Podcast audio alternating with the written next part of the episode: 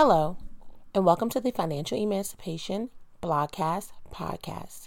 I'm your host, Malik Branch, and this is a daily podcast to discuss the ways in which you can walk towards your financial emancipation, getting free from the burden of your finances. If you haven't already done so, please head over to Instagram and follow me at Financial Emancipation. Follow me on Twitter at FIN Emancipation Follow me on Facebook and join the conversation via the Facebook group at Financial Emancipation. And if you have any questions about anything that we discussed, please go, send over, um, go ahead and send me an email at financialemancipation at gmail.com. So today is Monday, and we're starting off a new week, but I wanted to carry over something from last week. So last week's episode on Friday was about what you deserve, that you deserve to be free.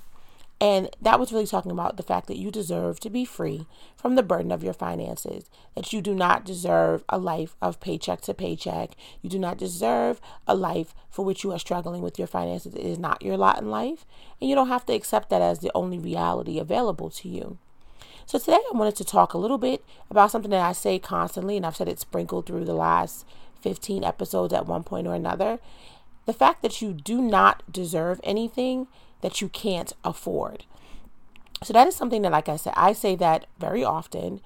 And I say it a lot in response to people when they tell me the uh, the reasons why they've spent the way they do, the reasons why they want to make purchases that they that they have on mind in mind.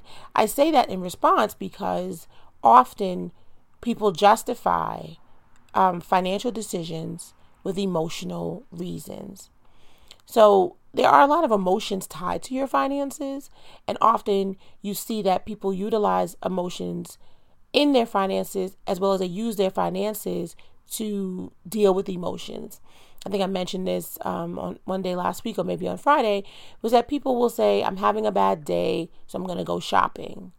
Or I'm really upset, so this happened in my life, I'm going to go get some retail therapy. And again, that is an association between your emotions and your finances that often has a negative consequence. So, just really quickly to discuss so we can know what we mean when we say the word afford. Afford is a verb, and afford really does mean to have enough money to pay for in its first part of its definition. But another part of its definition says that you, that you will be able to do something without risk of adverse consequences. So, when we talk about what you can afford, it's not even necessarily that you have the money. So um, you hear sometimes people say, if the card won't get declined, I have it. That's not necessarily true. Sometimes about what you can afford is that you can spend this money and there will be no other adverse consequences anywhere else in your finances. And so the reason I tell people you don't deserve anything that you can't afford is because I'm trying to break the cycle of the emotional response of using your finances to make you to to to kind of mend or heal or deal with your emotions. Because what happens when you do that is that in the moment you have resolved whatever that immediate feeling was, you've given yourself that satisfaction, but it is really adverse and really counter to your long term financial goals when you buy things, do things that you cannot afford. And when you do them under the basis of what you believe you deserve, you justify bad behavior. And so that justification of bad behavior does nothing but really continue to perpetuate. So as you as you do it once, you do it twice, you continue to to kind of go down that road of believing that you deserve something and so you're going to have it.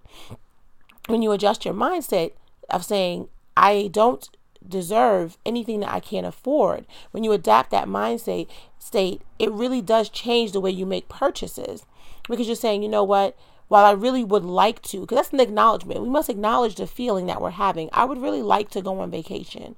And I would like to go on this specific vacation. But when I run the numbers, I can't afford it. That doesn't mean you don't deserve a vacation. It just means you don't deserve a vacation that you can't afford. So if you believe that you would like a vacation, if you feel that you've worked hard and you want to take a vacation, then all I'm asking you to do is plan ahead, be proactive, carve out the money, plan a vacation that falls within your finances and take that vacation and enjoy it and be able to enjoy this vacation because you can afford it. You won't come back to any adverse financial financial effects of the vacation. You won't come back and be broke afterwards.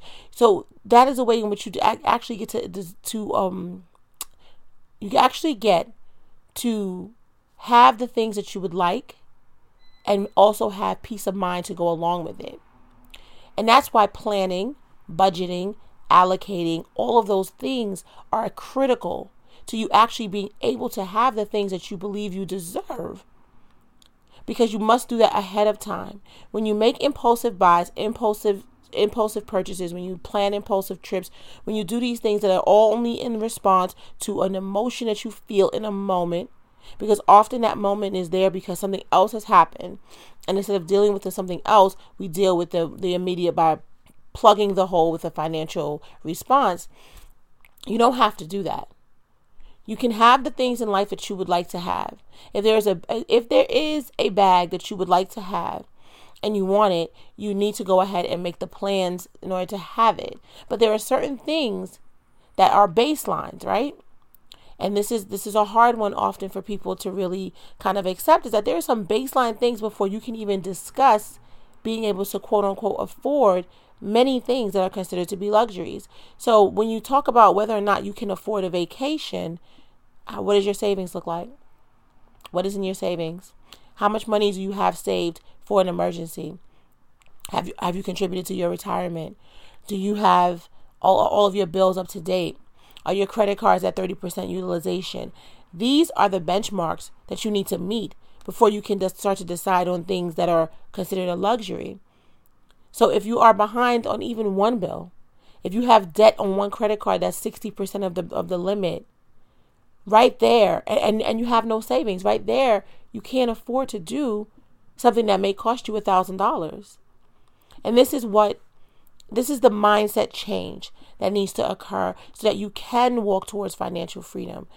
The idea that you deserve anything, regardless of whether or not you can afford it, is a broke mind state. It is not only a broke mind state, it is a broken mind state. Because it only speaks to immediate. Finances are not sprints. Your financial situation, your financial emancipation is not a sprint. This is a marathon, and it is a very slow marathon that you're going to run for the rest of your life. You need to be able to look towards the long term. And every decision you make needs to be focused on the long term.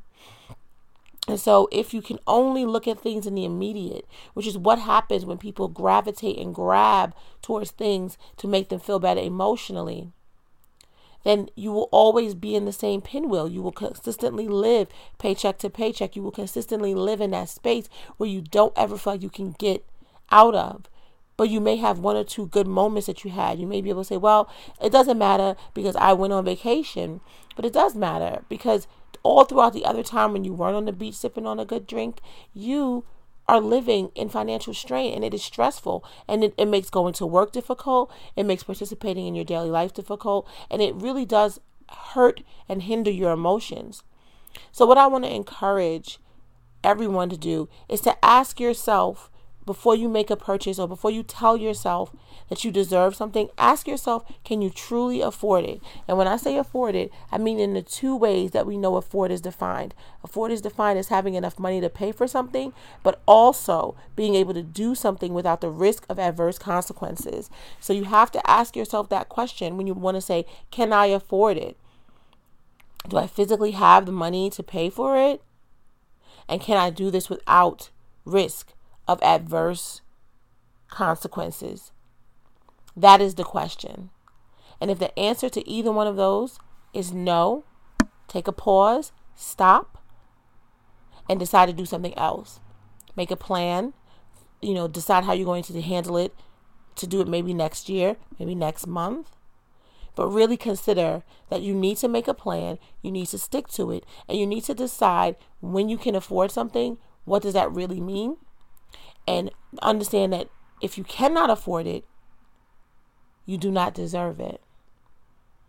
And when we want to speak to what you deserve, there has to be a direct correlation between what you can afford because that is how you get to long term financial freedom. This is not a short game, this is not a sprint. This is a long game, and you have to always keep focused on the future. So, just in case you haven't already done so, head on over to Instagram and follow me at Financial Emancipation. Follow me on Twitter at FIN Emancipation.